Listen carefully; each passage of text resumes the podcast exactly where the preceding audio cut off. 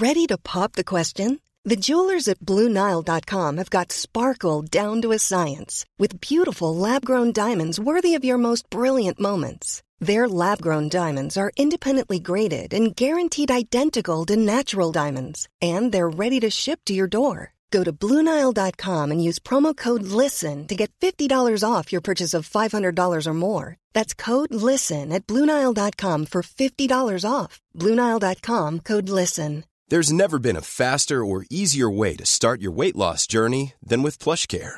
PlushCare accepts most insurance plans and gives you online access to board-certified physicians who can prescribe FDA-approved weight loss medications like Wegovy and Zepbound for those who qualify.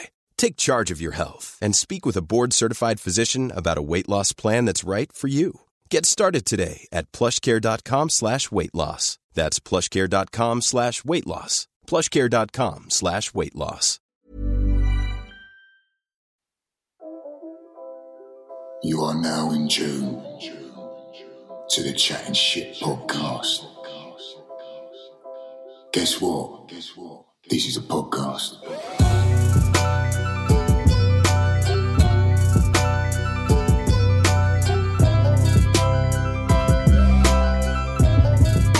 And it's called Chatting Shit, boy.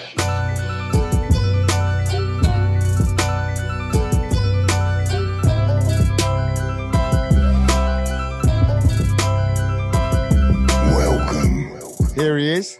H U G O. Ah, that's me. How you doing? Good, man. Good. Yeah. Full of energy, ready to go. Oh God, for, uh, the ambassador for UNICEF. aren't you? Yeah, yeah, yeah. Call me that. A lot of people call me that. Well, look what I'm wearing. Nando shirt. Ambassador for Nando's. Yeah. Wow. I'm. Do you know what they call me? The people that What? work there, a Nandoca. Nice. Yeah, yeah, exactly. What does Well, it just means you work behind the tills. I don't. Obviously, they sent this for me. But yeah, shout out Nando's, man.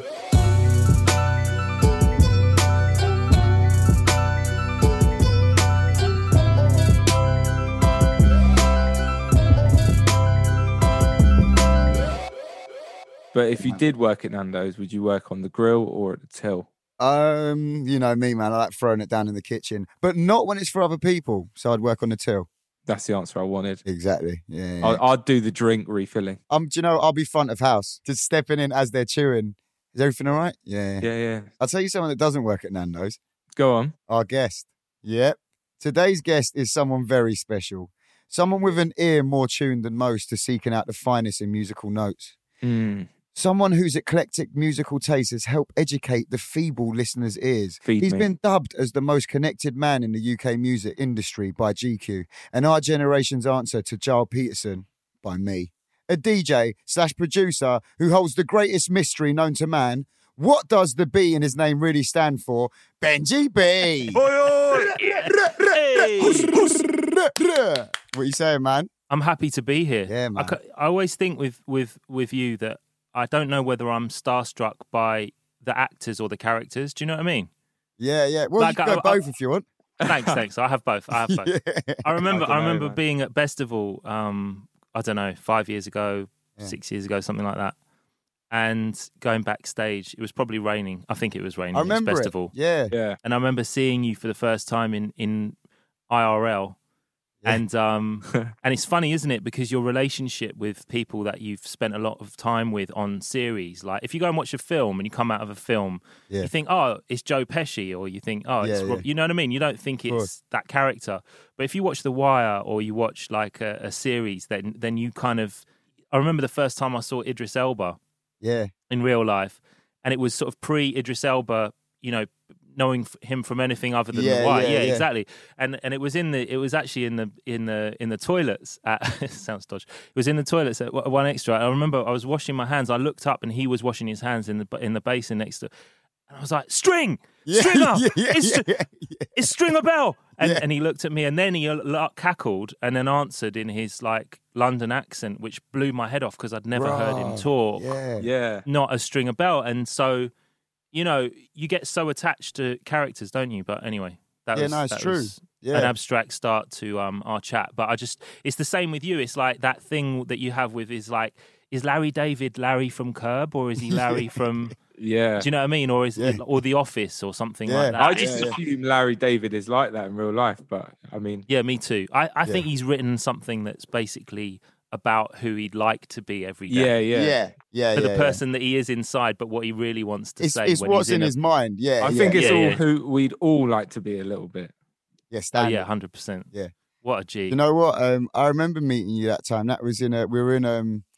They had those weird sort of shipping containers where everyone chilled in when it's raining, and just like the little green room sort of area at Festival, wasn't it? Like Yeah. uh, weird fucking red. Yeah, I remember, man. And Jammer was waved, and yeah, it was a crazy, Yeah, yeah, weird, yeah. weird place, but it's sick, and. I just yeah. had a really weird DJ set because my USB corrupted on the way in. It was funny. oh, really? Yeah, no, that was a good one. That one. I, I remember I had a, I got this uh, this driver that was driving me at the time, and he had his car that had like a he had a converter that you could plug your laptop into. Do you know what I mean? So instead Yeah. of being able to charge your phone, you could charge your laptop. So you could sort your set out on the way. Right. And um, That's sick. obviously, uh, Bestival, you know, Isle of Wight and all that. Mission. And I remember the whole yeah miss. I mean mission. Yeah. But anyway, so I spent the whole trip preparing a whole new thing, new set, da da da from scratch, and allowed that amount of time. And right as we pulled to the stage, there was one tiny little speed bump outside the actual tent. We just went over it, and it said, you know, when you get that little thing on your Mac that says, "Oh, your USB's not been ejected correctly" Oh, or whatever. man, yeah. And I was like, "Mine, you know, mine minor. That you get that all the time. It's no Yeah. big deal." Anyway, took it out and it said, "Oh, your device may be corrupted." How many times have you ignored that message? Like, yeah, standard. Pull out game strong. yeah. Well, I thought. but I, needless to say, I walked in, and it was a de- my club night's called Deviation. We did a Deviation takeover of this um, tent, and um, it was I was playing either uh, I think after or before. I'd booked Ben UFO and Joy Orbison, who are both Mm. like Wow. sick DJs, right? Like proper, and they were playing back to back, and they were smashing it, and I had to step up after them. I remember, and I put both USBs in both CDJs, and both of them were like no data or whatever, you know, empty. Shit. in front of horrible that thing. feeling. It's a horrible feeling, and then and then you scramble for something that has folders like Notting Hill Carnival 2014 or whatever. Do you know what I mean? Or just you, you- Suddenly you're, playing- doing a soca set. Yeah. Yeah. yeah, I mean, I just remember, and I remember it was one of them classic ones. I'm sure you know from when you either do live shows or whatever, where you know it was whack, kind of. It wasn't very good, but everyone comes up to you and says, "Oh, I had a great time." So maybe Yeah. it was good in the end. Do you know what I mean? yeah, yeah, But yeah, yeah. I remember coming in to the reason I'm telling you that story is because I remember coming into the backstage feeling a little bit like, hmm. You know that Yeah. feeling when you're just like, oh, that was that was not good in front, you know, at that peak time set, and then I saw you lot, and my Yeah. mood lifted. So there you go. Amazing. Oh, that's sick, man. Yeah, we we had it once where we were testing out a new bit of equipment, and um, basically the laptop kept crashing every Oh, five man. minutes, and we had no backup, and you could literally hear the Apple startup sound on the speakers in the club. Ah, was that what was that Swansea? Yeah, it was horrible. Bruv, that's where I basically I was Horrible. wrecked and I sort of turned David Brent and someone said something in the crowd. I went, Who said that? and it was complete silence. They went, "You're shit," yeah. and then you went, "Who said that?" Who the fuck said that? the worst thing you could say. oh, it was horrible, man. And then Asim, and then we, we gave Asim the mic and we were like, just do some like stand up or something. He's like, I've never done stand up. And he was just like, How you doing, Wales? You all right? it's fucking painful, Amazing. horrible. man. Ask. If you don't ask, boy, you don't get. Ask. Benji, um, obviously, it feels like we're in a different stage uh, of a sort of locked down UK. But how have you been finding it, and what what have you been doing to pass your time? You, you, were you able to just carry on working the whole way through, doing your your shows and stuff like that, Yeah, I like mean, from home or the whatever? an- the answer is like yes, like I haven't stopped working, but obviously, as a DJ, like my entire DJ schedule, income, Yeah, life, whatever, completely gone as it has for all of us. And it's a really interesting switch around, you know what I mean? Because it's gone from like that very complacent, spoiled position of kind of where am I this Friday? Oh, Amsterdam and then Yeah. Rotterdam, or Yeah. you know, and then Yeah, or Manchester and then Leeds, or. Miami then New York, or you know what I mean? And you kind of like that life of the airport being your home, your second home in a way. You know, seeing the airport more than anywhere else, and obviously that's you know that's not something to sniff at, but it's also not that glamorous a lot of the time, as you Yeah. well Yeah, know. of course, yeah. So it's been really interesting to me because actually it's the first time I've spent this much time in one place probably since I was a kid. And also definitely the longest I've spent in my hometown since being an adult, for sure. Yeah. Do you know what I mean? Yeah. So so I've been in London since first week of March and I just left for the first time last week, which for me is just like Mad. a new it's weird Yeah. and a new feeling, but also amazing because I probably haven't had a body clock since about 1998. That's what I'm saying, though. Yeah, man, that's important, isn't it? Like, yeah. it's it's it's weird having a body clock and like and and do you feel like it's helped? Um, I don't know if you even noticed this when you're when everything's sort of 100 miles an hour and you're doing so many things, but uh, have you noticed that it's sort of uh, I don't know maybe your mental health is a little bit clearer now, kind of thing, or you've had time to reflect on things a bit more, or maybe that doesn't well, I think the you. mental health thing is actually kind of been affected in the other direction Right. by just the monotony of the same Right. space and the Yeah. isolation. Because Yeah. where I'm talking to you from now, I'm very blessed to have this space. It's my studio Mm-hmm. in London, and I come here every day. So to answer your question, um, I am definitely not one of those people that's like, yeah, yeah. So I've um, I've been learning Japanese and um, I've taken up the guitar, and Yeah, uh, yeah, you know, you know, you talk to those people, don't you?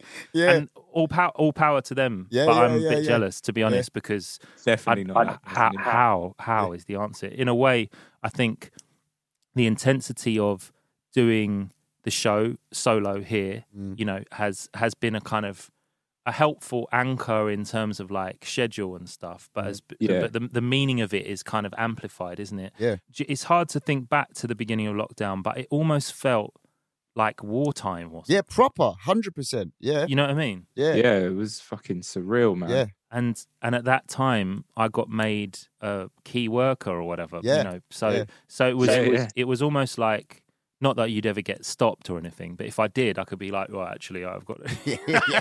Uh, I'm, Actually, I'm, I'm, I'm on my the way to do some very. I've got to go and play some um, very rare 12 inches on the radio. It's yeah, very important. yeah, yeah. Um, but in all seriousness, that period was mad because I felt like I was the only person in London. It was weirdly enjoyable in a kind Yeah, of yeah. weird way. Yeah, Yeah. But yeah, so to answer your question, no, it's been jam packed, busy year. yeah, I definitely spent a lot of time trying to make the radio good for people that needed it to be Yeah. good. Do you know what I mean? Yeah, yeah, yeah. And then and then you have to turn around at a certain point and go, okay, I need. So I just took a week off. Yeah. For the first time since January, so I've just been going straight, as you know, because we've been trying to do this podcast yeah, for months. yeah, Yeah. yeah, And so sorry about that. yeah. That's cool. That's a good problem to have, Benji, mate. Hey guys, it's Ron here, coming back at you like Cleopatra. Um, trying out a new um, catchphrase, but um, yeah. I hope y'all guys enjoy the podcast, and remember, all the links will be down at the bottom. All the recos down at the bottom, and I hope y'all enjoy them.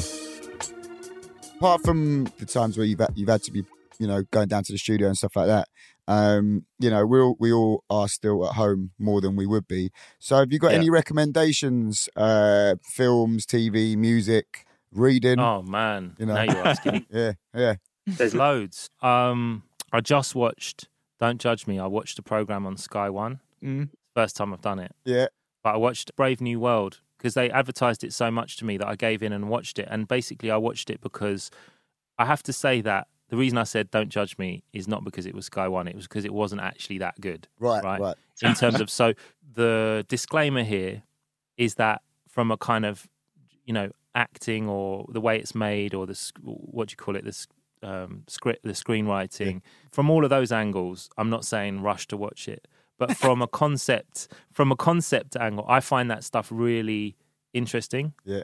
because it's basically an adaptation of brave new world the book but it's based in new london which is london after an apocalypse or a Right. pandemic or whatever right Yeah. so something's come along and changed london and it's like the society that springs up after that and and to live in the new society the basis of it is that you have to be happy all the time and in order to do that they give you this soma drug which is like this kind of like mood leveling drug that they take. So anytime they feel anything, or anytime they feel anything other than just sort of like sedated, they click one of these, right? Right, and, yeah. and it's like a big part.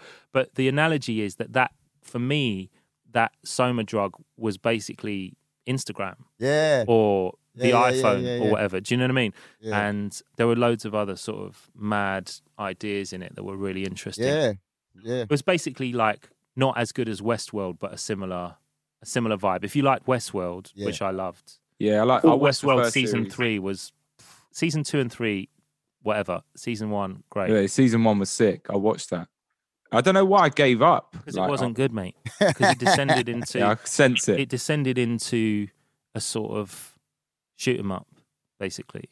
Okay. Whereas the first one was kind of like I don't know. The first one for, as a concept. So here's my take on Westworld, and no spoilers for anyone that hasn't watched it. Well, it kind of is. Um, is the hosts are us, right? yeah. So so Westworld. Sh- should we go into this much detail, or did you, you just wanted me to say watch Westworld, didn't you, Alan? You just wanted to, He hasn't seen it. you don't you didn't want a breakdown of the show. You were just like, yeah. So what are your recommendations? And I'm like, well, No, should no, we do no, a synopsis. No, uh, no, no, episode by into it, episode? that would be Yeah. really interesting. Yeah, yeah. Oh god, he's, Um, he's going into the synopsis again. What's he doing? I think I've had too much coffee.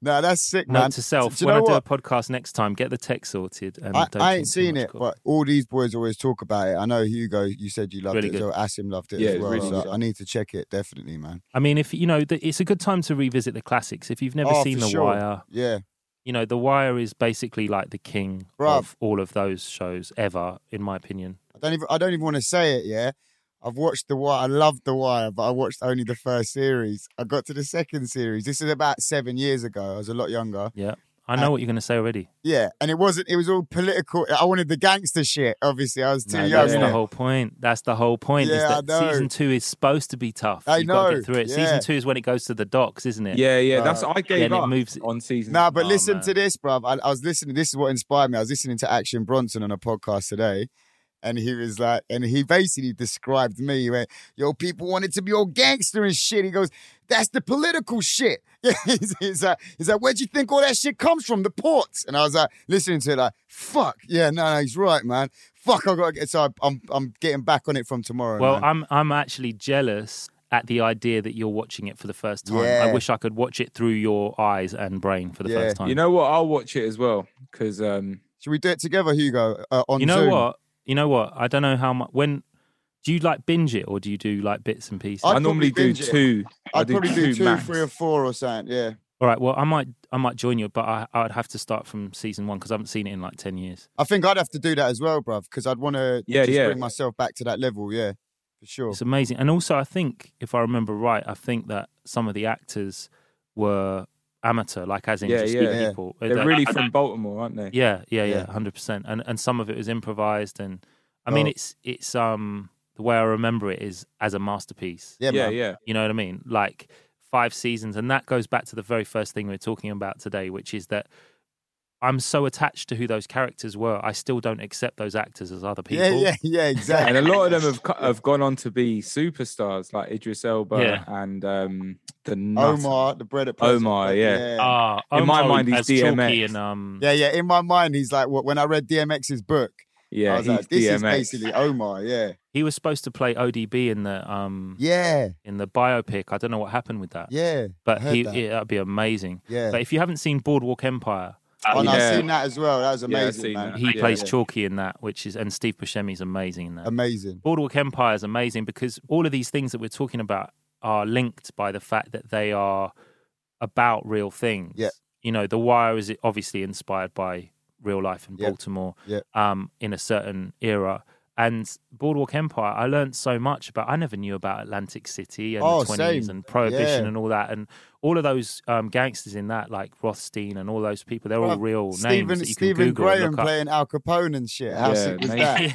yeah, that was amazing. Amazing performance. Yeah, that was Um, really good. I also in lockdown I went full Sopranos, man. I basically I watched up to series three maybe eight Wow, years ago. no, that's a commitment. And because then- isn't there like ten Yeah. series or something? Oh yeah, hundred percent. And some of them are quite slow as well. Some of the episodes Yeah. are quite slow. It definitely amazing, requires Incredible. patience that I didn't Yeah. have when I was younger. I well, I finished it lockdown as well. Wow, and, that is That's a lot to get Uh, but I had, I, I was going through like bit like first time in my life where I had like anxiety and shit when I when I first watched it maybe like ten years ago, and so I had to stop because when he started getting the panic attacks and I was watching it, it's making me feel weird and shit. So like now I'm older and you know understand myself a bit more, and I, I revisited it and yeah, amazing man. But didn't it? Didn't you find some sort of like reassurance in the fact that even Tony Soprano? Yeah, of course. Yeah, gets, hundred like- percent. Yeah, I'm basically Tony Soprano. Yeah, yeah.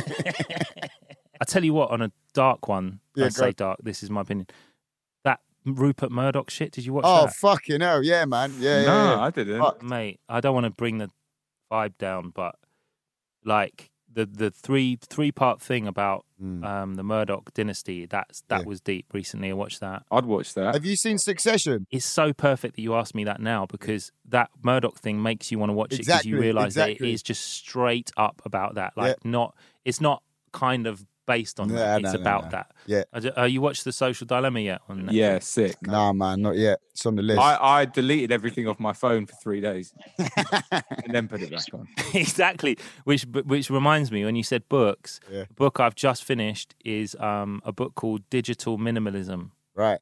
um, which is about how to do what you just said or how to find your place in it. Like it's Yeah. not a question of let's all get Nokias and like Yeah, yeah. Throw the you know, which is something I tried. You know, Yeah. I tried that. I was like go back to the Nokia, like it. I googled simple phones with just email on, and there isn't one. Benji, you went too far and tried to shove it up your ass like a trapper, innit? If I can get it up my ass, then I won't use it. Maybe I won't use it. Yeah. No, but you know what? I do that every But- day. I don't shove my phone up my ass, but I delete Instagram uh, and and check it maybe twice a day. You know, and I wish, but then I wish I could just, I wish I could carry on with that and maybe check it like I a couple just of times turned a week, all use it for business. notifications off, apart from. Oh yeah, fuck that. I got no That's notifications. that's on. stage one, definitely. yeah, yeah. But that book was good. Um, I reread Natives, Akala, but I did it as an audio Yeah. book because I read it before, and obviously it's amazing, and he's amazing. But then I got into Audible, and I like ordering the books that are writ- read by the person that wrote them. Because with Audible, 100%, it's like yeah. the voice can really piss you off. It can really throw. I can't even listen to some of them. You know what I mean? It's like it's got to Yeah. be right. But hearing him reading natives, Yeah. I just listened to him, and I got through the book so quickly because it felt it, it- it's the right intonation. It's it's like uh, it just doubles the meaning when I can hear him reading his own words. Natives is wicked. Everyone listening should read that. If- yeah, I've I've got that book. Um, I ordered it a few months ago, but I'm just getting through other books. But I might do the same thing, and I've done it. I've done it with um the Beastie Boys book. I haven't read that. I haven't read that actually. Right, well, that's I'm the same um, thing. It's got an uh, audio version where it's written, uh, read by them, Oh, obviously minus MCA, but uh, read by them, but also Yeah. all their celebrity mates that were part of it. So you've got like little bits from like you know Ben Stiller or whatever, like like little bits reading. It's sick, man. They've done that really well. Um, there's a lot, a lot, a lot of reading going on this year, which is which has been great. That's good, man. I've got into the audiobook wave. I like it. yeah, so Yeah, Yeah, for sure. pick up Audible. That for real. We've just done another series of Audible, His innit? face is so funny. Oh, okay, yeah, yeah. Yeah, yeah. I was, I was definitely an endorsement Yeah, face. yeah. Big up Audible, man. I'm going to get my garage turned into a studio. Thank you. Keep that in. And this is where we just simply ask, ask, and ask away.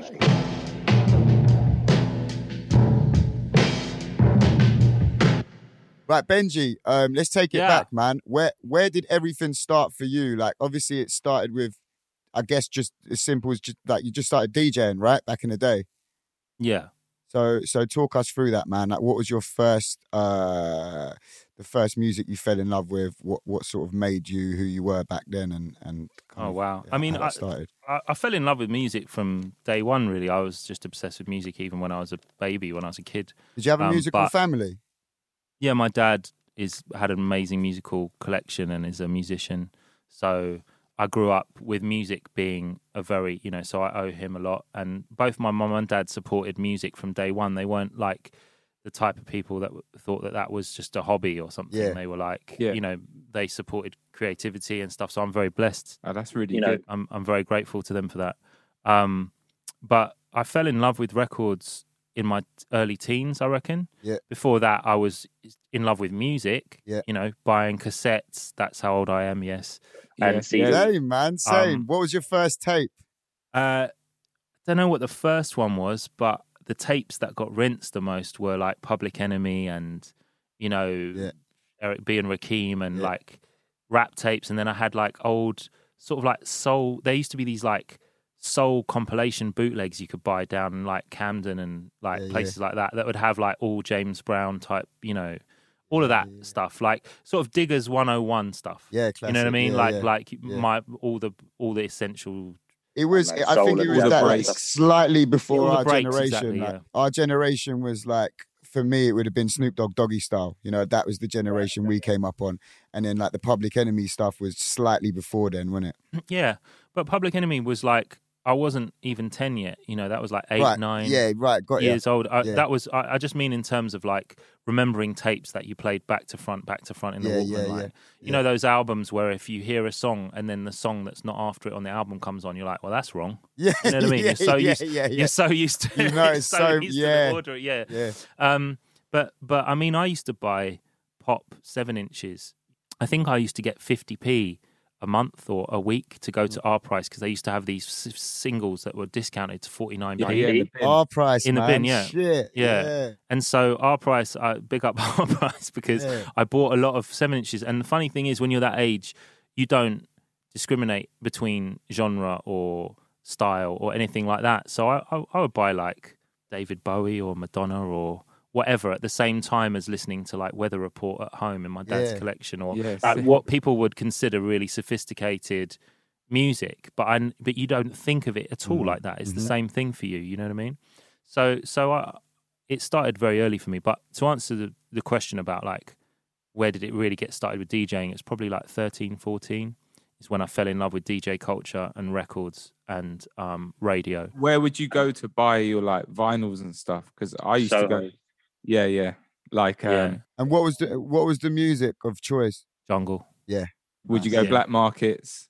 Black Market and Unity standard. Yeah. And then if you're feeling if you're feeling like a really like away trip, like Yeah. not a home game but an away game, Yeah. Yeah. you'd go to um, Section Five Kings Road. Yeah. but yeah. that was kind of like um but I, I actually you know the funny thing is about london then is that i'd never been to the king's road until i went to section 5 Yeah. you know what i mean you can Yeah, kind of man. like live in these like you live in the arteries of where of your life don't you you don't live in you know and i'd never spent any time in that part of town so i remember trying to find section 5 and i was like oh my god That's like when I first went shadows, like- Croydon.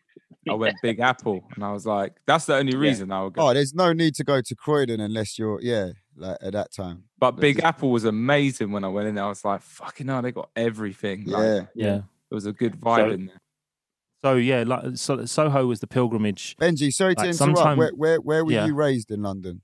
in North London, but I've got when my mum and dad split up, my mum was North and my dad was South, so I'm a rare Londoner that holds Okay. dual passport. Yeah. I can claim both passports. Both sides. Yeah, yeah, yeah. Nice. Yeah, I guess that that Um, helps. Uh, uh, I guess put together your sort of eclectic taste in different inspirations of like music cultures from London and stuff as well, right?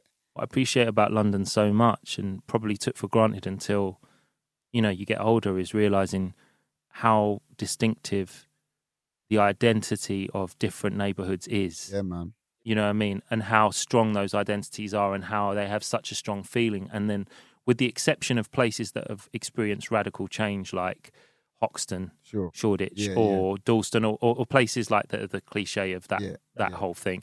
Apart from those places, that identity has remained the same Yeah. since I was a kid. Do you know what I mean? In Yeah, terms yeah. of the vibe of places, of course they all change and they evolve, but the sort of atmosphere of those different Mhm. neighborhoods is the is the kind of a similar vibe, and I love that about London, about how there's such different feelings in different places. And so you're right, yeah. I mean, it's it's uh, such a privilege to have grown up here because of you know to be a citizen of London. You kind of you're in the world really.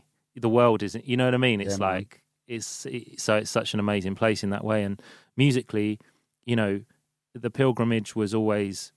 I said jungle because that was the dominant time, Yeah. dominant thing at the time I was Yeah. buying records. But sometimes I walk through Soho and I look at the pavement and I think, I wonder how many times I've stepped on this spot. Yeah. You know what I mean? I wonder how many times I've walked through here because it used to be like Unity, Black Market, Soul Jazz, Mr. Bongo, Wild Yeah. Pitch, Release Yeah, the yeah. Groove. Wild Reckless. Pitch, fucking hell, yeah. Um, Reckless as well. you know, yeah, and though all of those shops deserve a huge amount of credit, Yeah. especially the people working in them, Yeah. because you know the, they're the they're the OG version of the you might like. Yeah, Customers also Yeah. bought. yeah. You know, tastemakers, I guess. Yeah. They're the ones They're who the- come in, they play the tune, and they go, "Yeah, yeah, we'll take." they're the tastemakers of the tastemakers. Yeah. Every single DJ that you'd look up to and respect would be walking in there and getting a pile that was hand curate, curated Yeah, by yeah. someone working in those stores. You know. So yeah, I used to, I used to spend at least two two days a week going record shopping. Mhm. You know. I think I think when you get to that age where you fall in love with records, as it was for me at that time, it's like your version of drugs, isn't it? You Yeah. you do anything to kind of you, you you're obsessed. Yeah. Yeah. So like you'd sooner buy records than you would eat a good meal, you know. Um, but yeah, I think um, a lot of that music was actually quite innovative at the time as well.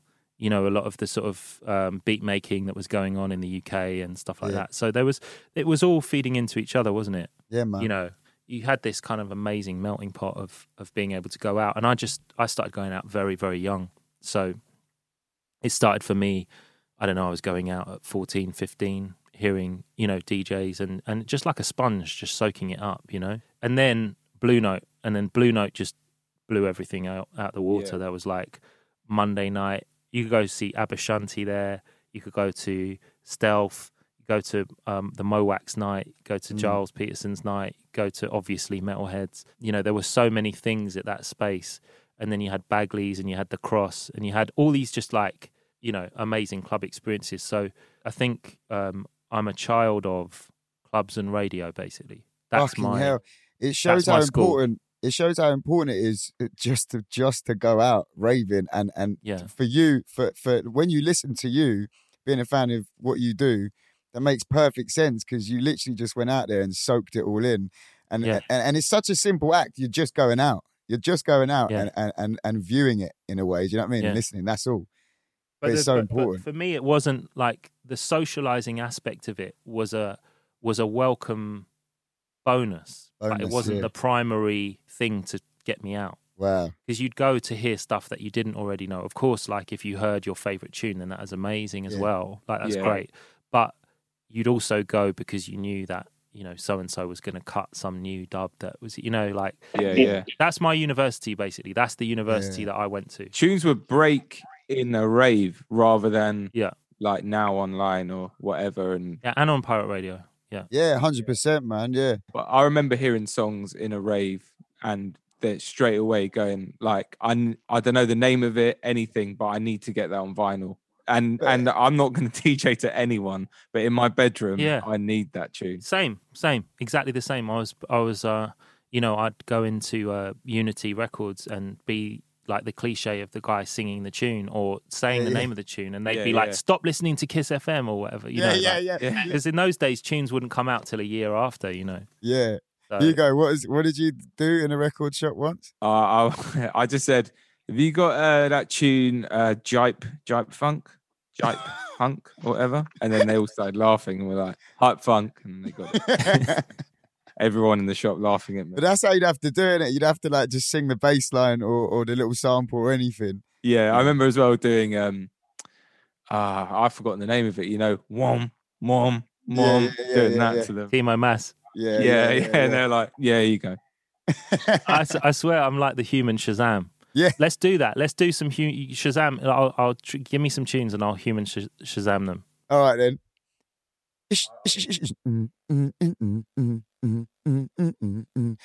A one three eight track. There we go. You go. Um, we can get, we can get down. Uh, Myron Get Down Crew Chronicles remix. Fucking hell, yeah. I thought I was going to throw you off. that is sick. Is this a skill set? Could I get employed with this skill set or no? Yeah, yeah, yeah. Yeah. Do mastermind. I mean, Do you if the reckon world- Magnus Magnus? I think if the world's now a different place and we all need to learn new skills, I think that could come in handy. human Shazam. Yeah. Maybe that's uh, how the government want you to retrain. yeah, Yeah, definitely. yeah. In HMV, going, go on, sing it, sing it.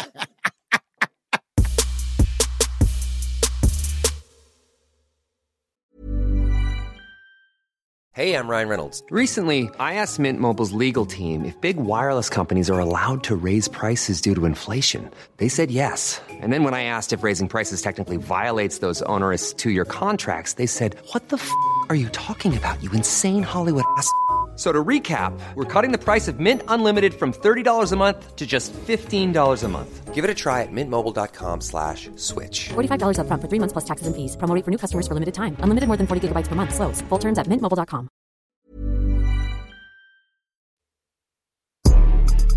Yeah. Right about now, you are locked into the legendary Chat and Shit podcast, lad. With Alan Seep and Mustafa, Hugo Chegwin, and a nice little special guest. Yeah, so Benji, so so it went from obviously you soaking all this in.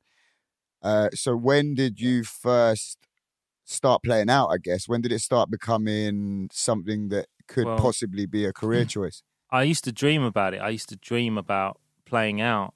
And I think, like most people, the first time I played out, I didn't have two turntables Yeah. at home. Yeah. So, you know, having two turntables, you had to basically be loaded. Yeah, of course. You know yeah, what I yeah, mean? yeah, Or- yeah. or be or be very lucky or whatever. So so I remember having a turntable at home and listening to music, and then the first time and understanding the concept of what it would be to DJ, but the first time actually doing it was in front of people. So it's like learning to swim by being thrown in the Pacific. Do you know what I mean? Yeah, yeah. It's like There you so I went. I DJ'd at a place called the Dome in um, Tufnell Park, and I think I was like 15 or whatever. And How did you and get then that? I, I how, got how this did, mixer. And how did that come around though? I can't. I, you know what? I think it was something to do with college, my sixth form college. I think it was something to do with that. Mhm. I can't exactly remember. It wasn't a cool night or anything. It wasn't like a Yeah. public facing like cool night where I got managed to get myself a gig. It was Right, like yeah. some you know people people doing their A levels sort of Yeah, thing, you yeah, know, it yeah, was yeah. that kind of thing. Or- Talent show. exactly. no, all I all I remember about that gig was that the gig couldn't exist until I got the DJ Zinc remix of um, Fugees' Ready or Not. Oh yeah. I remember that being a thing in my head. Like, I don't care what I play for the rest of the hour set or two hour set or however long it was, but that I need that tune Yeah. sort of thing. And I remember like queuing up on a Saturday morning outside probably Black Market or somewhere like that. And there was a guy with a van that would arrive with the white labels, you know, and I remember getting the tune. And in my head, nothing could go wrong with that gig Yeah. because I had This that set tune. is sorted now. You know what I Yeah. So I learned on my feet and I did a couple of gigs like that. And then I remember um, eventually I did get two decks, of course. And um, I remember once at Blue Note, um, Patrick from DJ Food, which was basically an extension of Coldcut, they had a night called Stealth at the Blue Note. Yep. And um, he needed to go, I guess I need, he needed to go to the toilet. And um, he looked at me and I was sitting on the stage and he looked at me and he said, what what BPM is this? Right? And this is like a, a long time before I had even considered BPMs or anything like that. Do you know what I mean? Yeah. And so I just said 100. Yeah. I just guessed and I just said 100. And he picked out the sleeve and it had a little sticker he'd written on it and it said 100 on it. right? And he, wa- and, he, and he was like, well done, you're up. Raw. And I, and I had to get up and DJ on stage at the Blue Note using his records. Wait, and And that, are we talking And- and- about?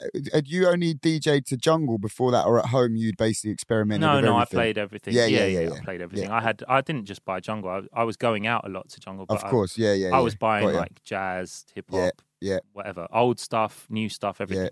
So yeah, so I did that, and I remember that being a total baptism of fire. I remember standing up there and just absolutely shitting it. Like, not only am I DJing in the coolest club in London, but I'm also playing out of someone else's record box. You know what I mean? yeah.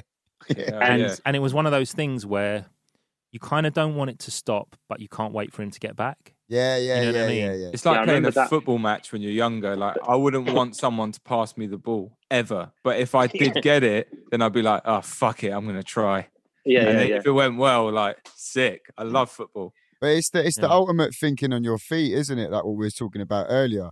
Him throwing you in the Yeah. deep end, you're using his like his records, and you just got to Yeah. come up with something. But at that time, like you're saying, where does it all get started? I mean, like all I thought about was records.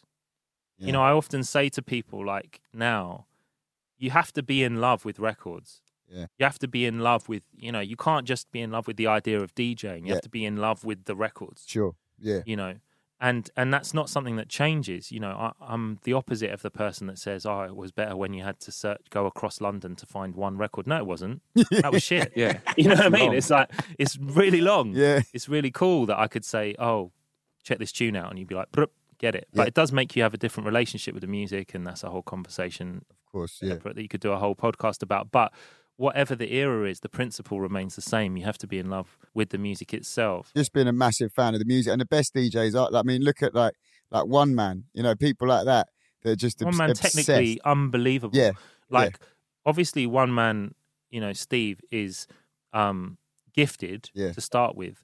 But you can't just rely on the gift. No. Like someone that DJs as well as he does has spent tens of thousands of hours doing it. hundred percent. You know what I mean? It's like And when not- you hear him play, it's amazing. He's And not so, only that, he's so- Benji, just like you, tens of thousands of hours listening to loads of different tunes and becoming obsessed with with different genres and, and trying to understand them and and that Yeah. they're not there's you know there's not a lot of DJs that do that you know and that's that, that's the only reason I brought him up in this conversation because of what you're talking about with the you know Yeah. uh, crossing genres and, and, and understanding it all A- and being and it's massive fan. confidence as well. Like Oneman will drop like he'll play grime, but then he'll drop an African Fela Kuti beat in there, and like a lot of DJs might be afraid to do that. Like I would be afraid. yeah. yeah. I was just in love with that culture. I was in love with record shops. I was in love with the community of it Mhm. because the community of it is as important as anything else. Yeah. And because I didn't always have mates at the time that had the same taste, sometimes I did, you know, but a lot of the time I was, when I was at school, I was in a different place to Mhm. where people were musically. You know, I was on my own wave. And so I'd go out alone a lot. Mm-hmm. And I'd go out alone knowing who would be there, is what yeah I mean. yeah yeah yeah So you you you you were never alone because the community of people that went to those nights religiously, whether it be weekly or monthly, was your sort of extended musical family, and then through them you'd get to know more. So it becomes your community, community, yeah. yeah. But like, Yeah, I, I think it's uh, definitely really important though that that I mean, it's probably was a lesson in the fact that you know, I mean, being a DJ, you do have to be on your own two feet. You're not sort of reliant. You're not in a band. Do you know what I mean? And like doing that from an early age probably built you in that way. Do you know what I mean? I, I felt that community, um, especially not me, but my friend who's a producer, Harry Craze. He used to go to a lot of dubstep nights, and he would go on his own.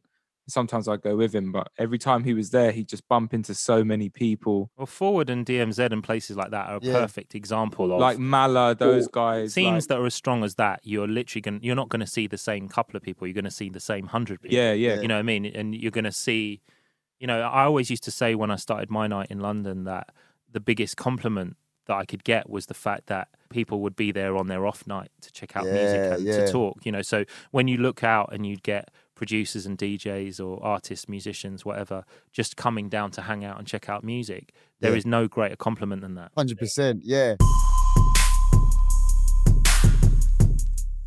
So let's talk about that. Let's talk about deviation. Like, how did that start, uh, and and, Well- and when did that start in in your sort Started of in 2007. Yeah. Basically, you know, another cliche that, that people say is if you don't read the book that you want to read, write it. Or if you don't see the film you want to see, or in your Yeah, case, if there's not the sitcom on TV that you'd like, yeah, yeah, yeah. make it, Yeah. you know.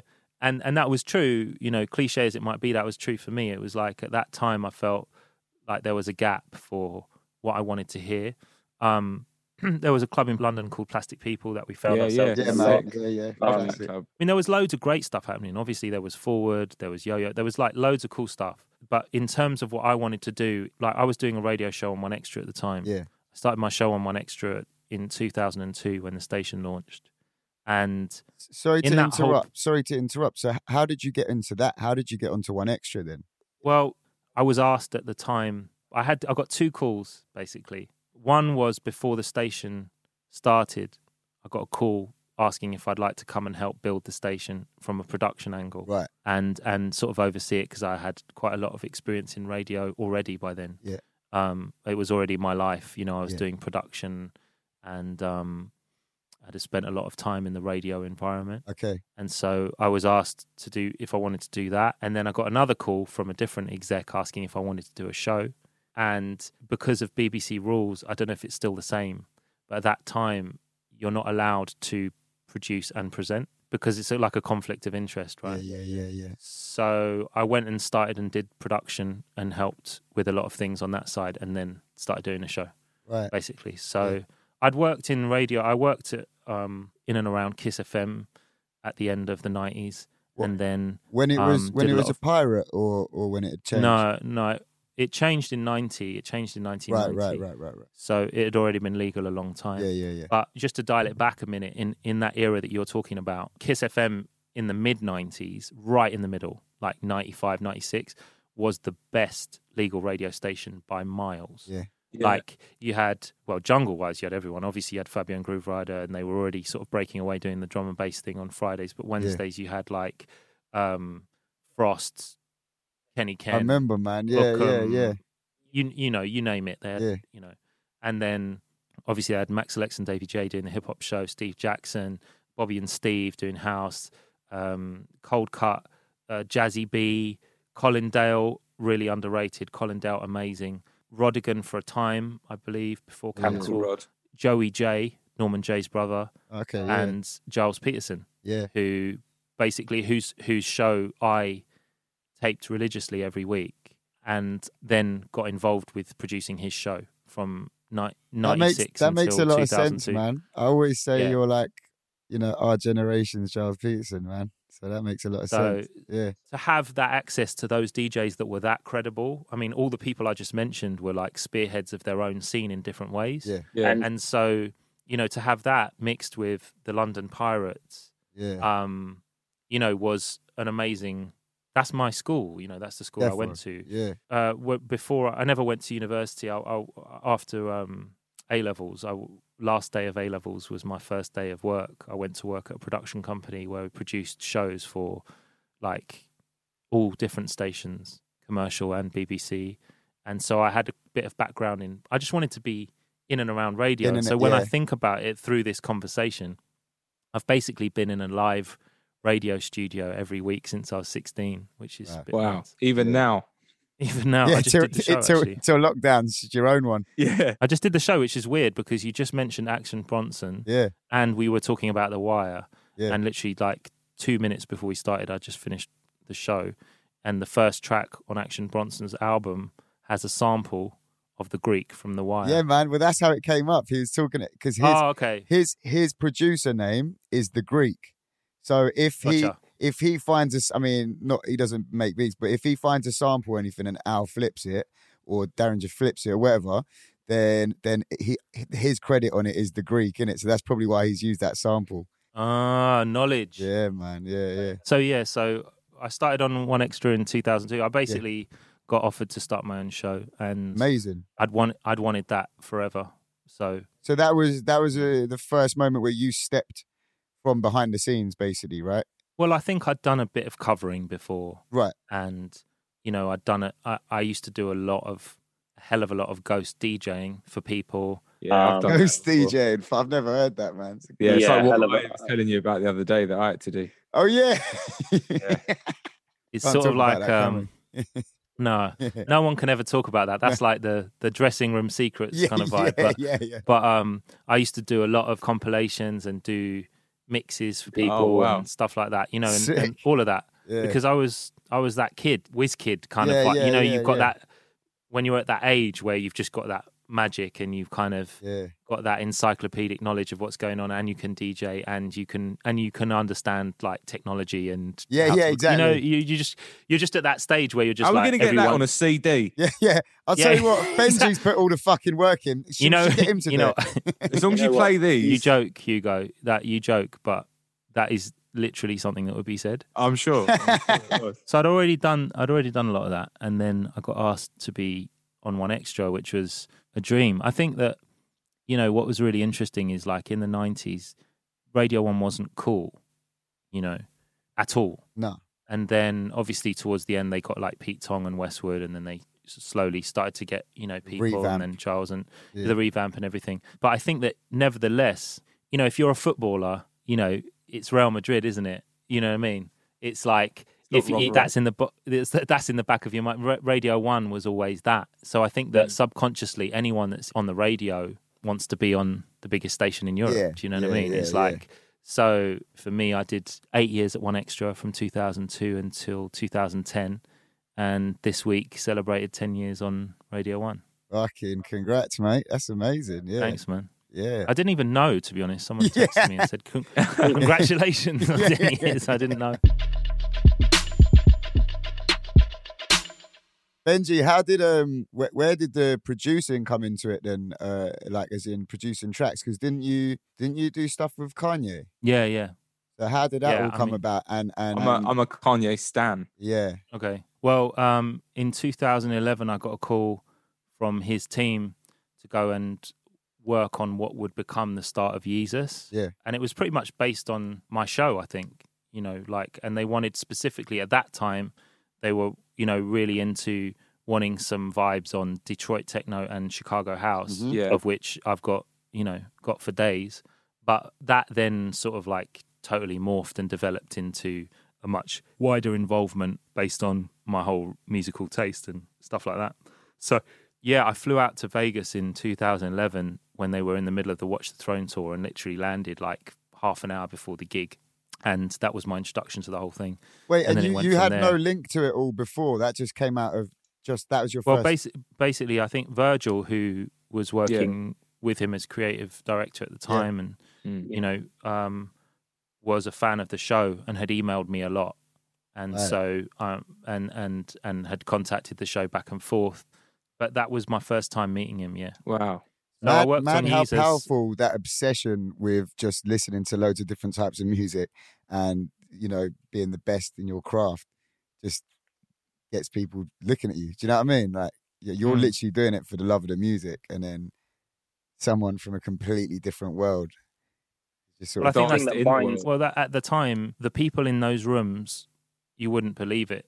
You know, Mm. I mean, you, we, I mean, the people that you just walk in in the morning and and not just music either, from every field. Right, you know what. I mean? Whether it be film, fashion, Yeah, yeah, sports, yeah, whatever. Yeah. Um, That Russell Crowe, music- Sci High the Prince. Just, what the fuck?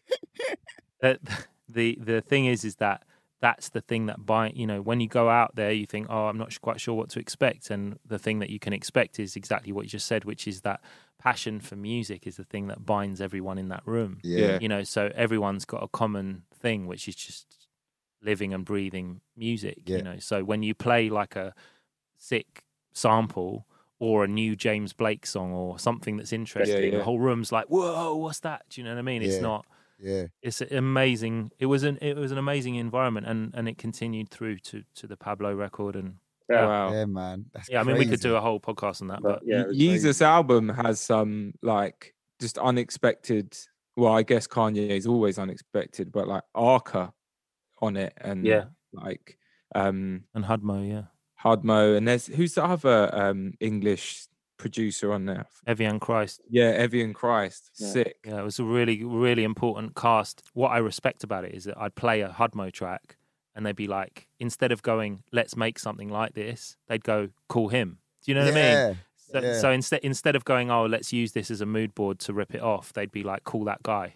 Let's get the best person in. people in. that field to Yeah. yeah, to, yeah but it was amazing. it was it, it was a blessing. Like for me it was an opportunity to witness creation at the highest level with some of the best minds in the world where every idea is valid you know people are coming to the table with all sorts of different things. Yeah. you know what i mean? And a lot of it didn't make it and some of it did you know? But There's it, loads sou- of tunes sounds that like never such made it a, loads, you know. like an open non-judgmental creative atmosphere you know what i mean? And 100% that's that's i mean if you brought something whack it was definitely judgmental but- yeah, yeah. Lucky you're all But- fucking sick. Like, it's very non-judgmental, but we get the sickest people in the world. but no, but you're right though. It's like you could come with, you know, there's no such thing as a bad idea. It's just like Yeah. what, what works. Try Let's try it try and it. see. Yeah, yeah. Try things, try things out and stuff. wow. That that felt like the cutting edge. And then the last two weeks of it, the sort of most intense two weeks before it came out, were at Shangri La, which is uh, Rick Rubin's studio in in um, in Malibu, and that was just unbelievable because there wasn't many people then. Before there was just loads of people all the time, and then it was like Mike Dean, Hudmo, Arca, Noah and me and a couple of others. And That does sound like X Factor. Everyone getting cut out every week. You're there at the finals.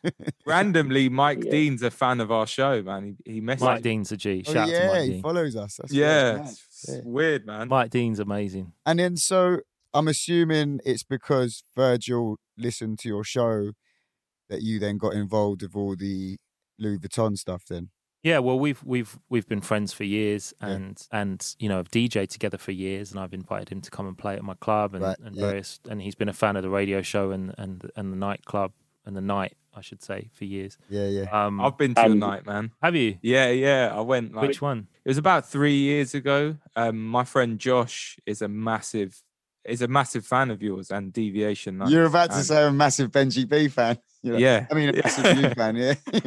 um, I went to one in Jazz. I think it was Jazz Cafe in Camden. Yeah. It was sick, man. Had a really good time. Good vibe. Everyone was super friendly. Like I'd never heard a lot of the music before, but it was. I really enjoyed myself, man. Wicked. That's good to hear. Yeah, yeah. It was. It was a vibe. I remember doing a night in Jazz Cafe, but I'm going to go with it. Yeah. well, it definitely was a deviation night. It might not have been Jazz Yeah. Cafe. No, it might have been a different venue. I remember I got waved. Maybe that's why you thought it was Jazz Cafe. yeah. Um, Good night, but um, no, shout out Jazz Cafe. or maybe I went Well- to the wrong venue. It was a good vibe though. Mad, it's like 13 years or 14 years or something. Well, it's 2007 to 2020. Yeah, 13 years. 13th man. birthday this week. Wow. Amazing. Yeah, that's what you were asking me, wasn't it? About 2007, starting the night. Yeah. And it wasn't that good in London, so we started it. And basically, to answer that question quickly, Mhm. I wanted to do a sort of physical version, a night of my radio show. hmm I wanted to be able to play the music that I was playing on the radio out, and there was nowhere that I could really do that properly. And I wanted to have a residency.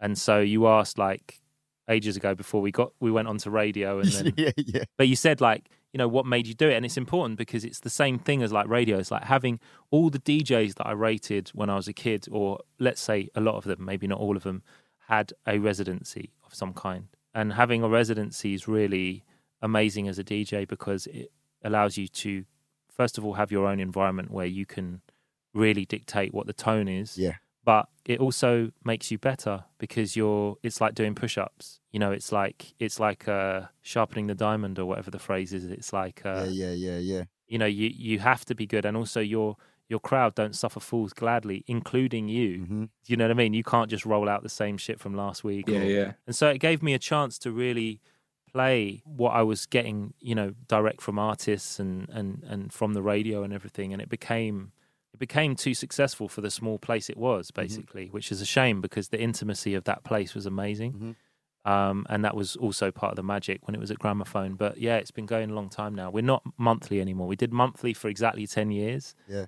Which is an amazing achievement because that's that's hard.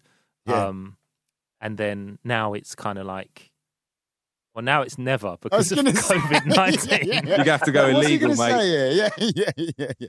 Yeah, exactly. it's- Or, or Um, just Oh go, man, go fully illegal, man. listen, man. Yeah. When it's back on, man, we got to roll through, man. Yeah, yeah. Please do. Um, no, but hopefully we will be able to do all of that again soon. I mean, it's too much now, man. No, It's I like. Come on. Next year, man, we got this. 2021, it's Yeah. everyone's year.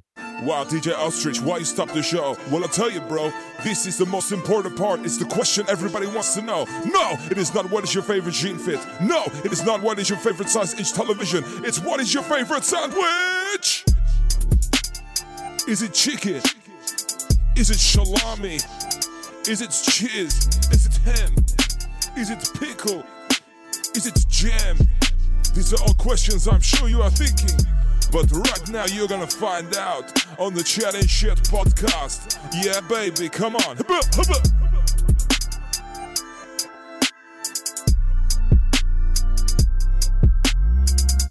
Right, listen, man. Look, there's so much we can talk about. Um, but you know, like we're obviously running out of time, and like you say, maybe we can do a part two and shit, man.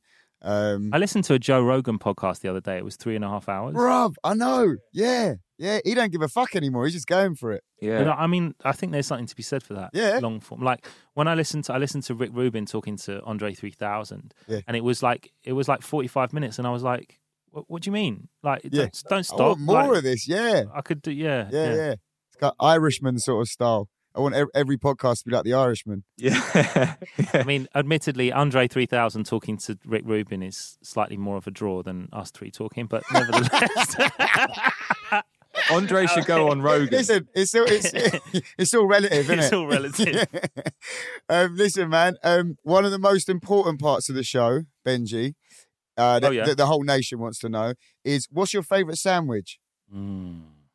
I might dis- I might really disappoint here Go on. I know. because if I really like, I just what just happened in the short circuit of my brain, Yeah. the CPU in my brain, Yeah. was that I immediately tr- tried to draw for like loads of sophisticated answers to Yeah, that of question. course. Yeah, yeah, yeah, yeah. But if I really search my s- inner me, my deep inner soul, Yeah. it's a cheese and tomato sandwich. I sandwich. knew you was gonna say as soon as you said you were gonna a do cheese the, and tomato yeah. sandwich with a bit of lettuce, like like just Yeah. but like, like maybe like nice cheese. I don't know, cheese, tomato, and a bit of lettuce with a bit of mayo, and maybe if I'm feeling really fancy, a bit of whole grain mustard or something in there or whatever. Yeah.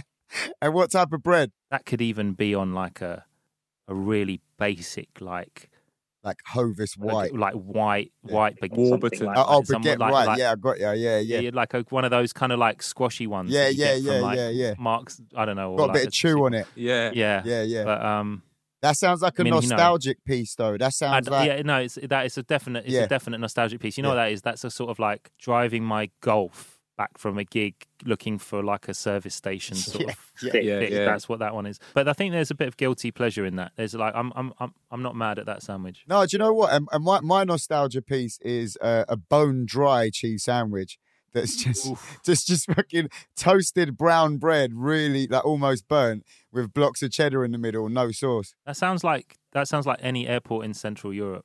yeah, yeah, yeah. Put me in any airport in Central Europe and I'm happy. The three questions. And now for the last part of the show, Benji, and actually probably the most important part, more important than the sandwich. You've got to ask us three questions each. oh wow, that's cool. Basically, making like about us. asked in you the end. thirty. Yeah, yeah, yeah. Well, let's talk about radio because, you know, I can only assume that to make a show that is sort of making fun of pirate radio on some level has to come from a deep love for it. Do you know what I mean? Yeah. And and so talk to me about the format of radio and why that's important to you both and, For me, and what influence that's had on you. for me, my journey with radio was um so so the sort of garage and jungle thing was like really big for me, and I was more into sort of like emulating garage MCs, but spitting my own jungle lyrics and that. And I remember this one guy at school um, called Rice, MC X Flow. Shout out X Flow. Nice. Right star. Yeah, Rice Star told me about this local pirate station called Rampage FM. But he was younger than me and he used to talk a lot. So I was like, nah, he's chatting shit. He's like, nah, nah, I'll take you down there. I was like, nah, nah. And then at this point, because it, it, was at Effingham Junction before, but at this point, they'd moved to basically pretty much on my road, but on a gypsy site. Yeah. And uh, so I ended up uh, basically going down there with him. There was no DJ for me, uh, and uh, I was going on after like this guy called Steve Ye's garage set, and and I used uh, a DJ hype instrumental mix and just did like an hour jungle MCing on my own, and then yeah, and then basically just had a set on there, and then after about a year, they got spun and it started getting hectic and hot, and uh, Steve, the guy that ran it, uh, basically just stopped running it. So, so my mate Rice, who's the guy that took me there, he, his family, his mum moved out the council flat he lived in because she got a fella and moved into some house or whatever. He was left with a flat. He's like 17 years old with his flat electricity running through it and that on an estate. And uh, yeah, man, we ended up starting our own station from there called Kurupt FM. And uh, yeah, man, you start putting aerials and that, like running sets from there. Did that for a couple of years, and, and that so that so that whole lifestyle was my life for like you know three or four years basically. Wait a sec, are you telling me this for real that the Yeah. show's name is based on something that you really did? Yeah, and I mean, I mean, I mean, I not the character. I never knew that. The characters were more people that we'd have met or whatever. And, no, of you know course, what I mean. but but the, the name But the was name, something that yeah, you was, actually yeah, did. yeah, man. Because we was well into uh, Dogg Pound. We was well into like apart from like Jungle and Garage and that, we was really into uh, like old Snoop and Dogg Pound and that, and it was Kurupt and it Kurupt and Daz. So we're like, yeah, Kurupt FM, and that's that's where that comes from, basically. That's amazing. Mad, isn't it? Yeah. Yeah, I, I- like you with tape packs and like sets, garage sets and jungle sets. I I don't know, like it was school. I I connected with it. I loved it. Yeah. And I remember asking my uncle because my aunt is is a uh, she was a Radio One DJ actually. Go on, shout her out, man. She was a legend. Yeah, Janice Long. And No way. Yeah. yeah, yeah. No way. You know what's funny? When we were talking earlier, not to interrupt you, but It's just alright. as an aside for this, when I said no one really listened to Radio 1 wasn't cool back then, right? Then everyone would listen to Kiss and, Pi- well, certainly where I was in London, they would listen to Pirates and, and Kiss, certain, you know, Kiss was the only legal station, da da da. da. Uh, I didn't get to the end of that sentence. I was going to say with two honourable exceptions. Obviously, one being John Peel Yeah. Yeah. and the other being Janice Yeah. Yeah. you know, because those were the two Don credible broadcasters on that station for music heads. Amazing. Yeah. 100%. And she she paved the way Big for, for female DJs as well. Yeah, Definitely Uh, inspirational. Like when I was younger, house was full of CDs, records, and my uncle used to like make music in some capacity. I, I've never heard it, but like seeing all the equipment and the keyboards and all the records and stuff, like they were my sort of go to. If I had a question about music or whatever, I would always ask them. And um, I remember I had a, a tape and I was playing it in my uncle's car, and I was like, what are they doing? Like, how are they doing this? And he explained to me that they had two turntables. And I was like, fuck, that's amazing. And then he had a magazine, like an equipment magazine, and he showed me where they were on the back. And then as soon as I saw them, I was like, I need decks. I need these ASAP. And I had like, I got like some real cheap ones. But as soon as I started getting vinyls and stuff, I was like, I, I want to be on a pirate radio station like those people that I listen to. And I was never on a good one ever. Like, but I did. I, I was on one called um, Major FM. Which Yeah. was- Shout out Major FM, man. yeah, like a sort of a bit of a crack house. Was that under the shutters? Actually, that was in an old phone shop, but then there was Yeah. one I went there. called oh Reload FM, and that Oh, was right. in, that was in the crack house. Yeah, Classic. Yeah, yeah. Yeah, Is that where you that- pissed in the corner? yeah, yeah, Yeah, yeah, yeah, yeah. yeah. That was sick though. That was uh, that was my entry into the pirate radio land. That's amazing. But it was fascinating, and the characters, I guess, from the show in some capacity. Were People there. we've met along the way. yeah, inspired definitely, by definitely. Parts of it. Yeah. Um, yeah, man. What question two, Benji? Well, your characters say that um, your characters are like so hardcore, like we don't mess with anything that's not garage, right? So Yeah. you don't do you like. So in that case, what what top three garage tunes? Like, there's a fire, and you can only save three from the entire genre. Oh shit! Yeah, yeah, yeah, yeah. Okay, so mine would be number one, um, uh, standard hoodlum issue, um, the the remix, the uh, Deep ones. yeah, yeah, Like uh, a that- snake. like a snake. Yeah, that one's hard. Yeah, because I could just, you know, like as an MC from, you know, I know I'm not really now, but that's that's what when that comes on, I just want to spit. Um, do you know what? Uh, probably one three eight Trek as well, because that's just. Yep. Do you know what I mean? Uh, Crossover. yeah, yeah, exactly. And that was my one of my my favorite era actually, that crossover era.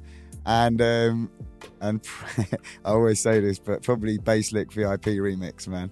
Just kind of epic. Fair epic. play. Yeah, yeah, yeah. Fair play. What about you, Hugh? Mine would be um, Hobson's Choice, yeah, I knew that. Yep.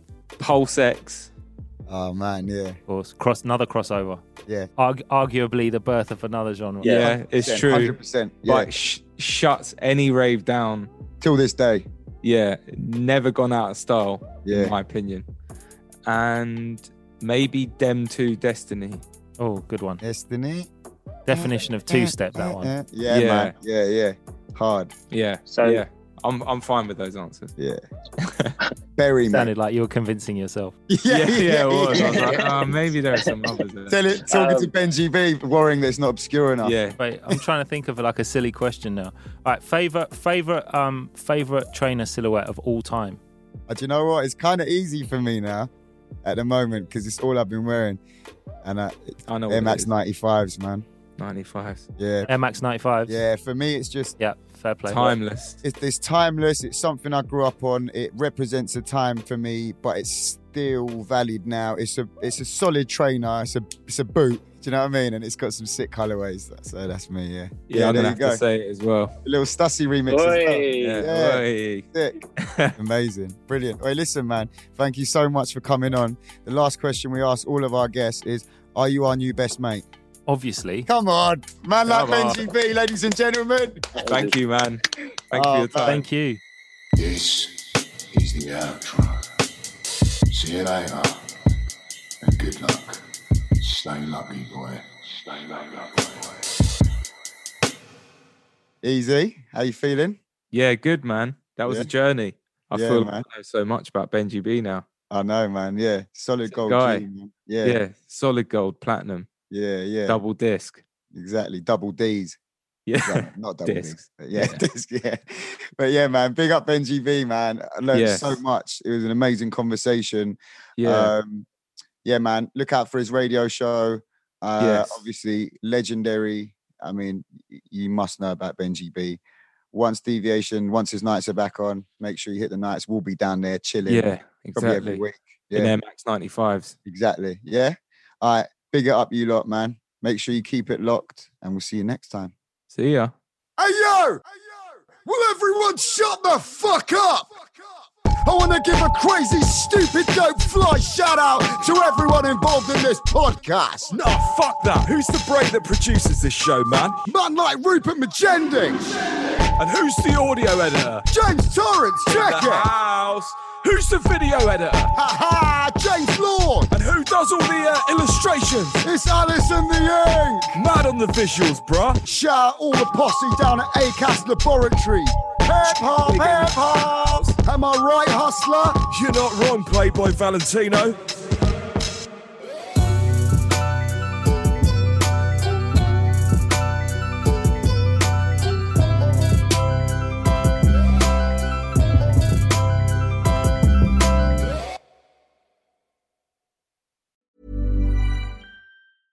When your skin feels nourished and glows, you radiate confidence. Osea makes giving your skin a glow up easy with their clean, clinically proven Mega Moisture Duo. This seaweed powered duo features two of Osea's best sellers, Undaria Algae Body Oil and Undaria Collagen Body Lotion. Glow from the inside out. Get 10% off your first order with code GLOW at OseaMalibu.com. That's O S E A Malibu.com code GLOW.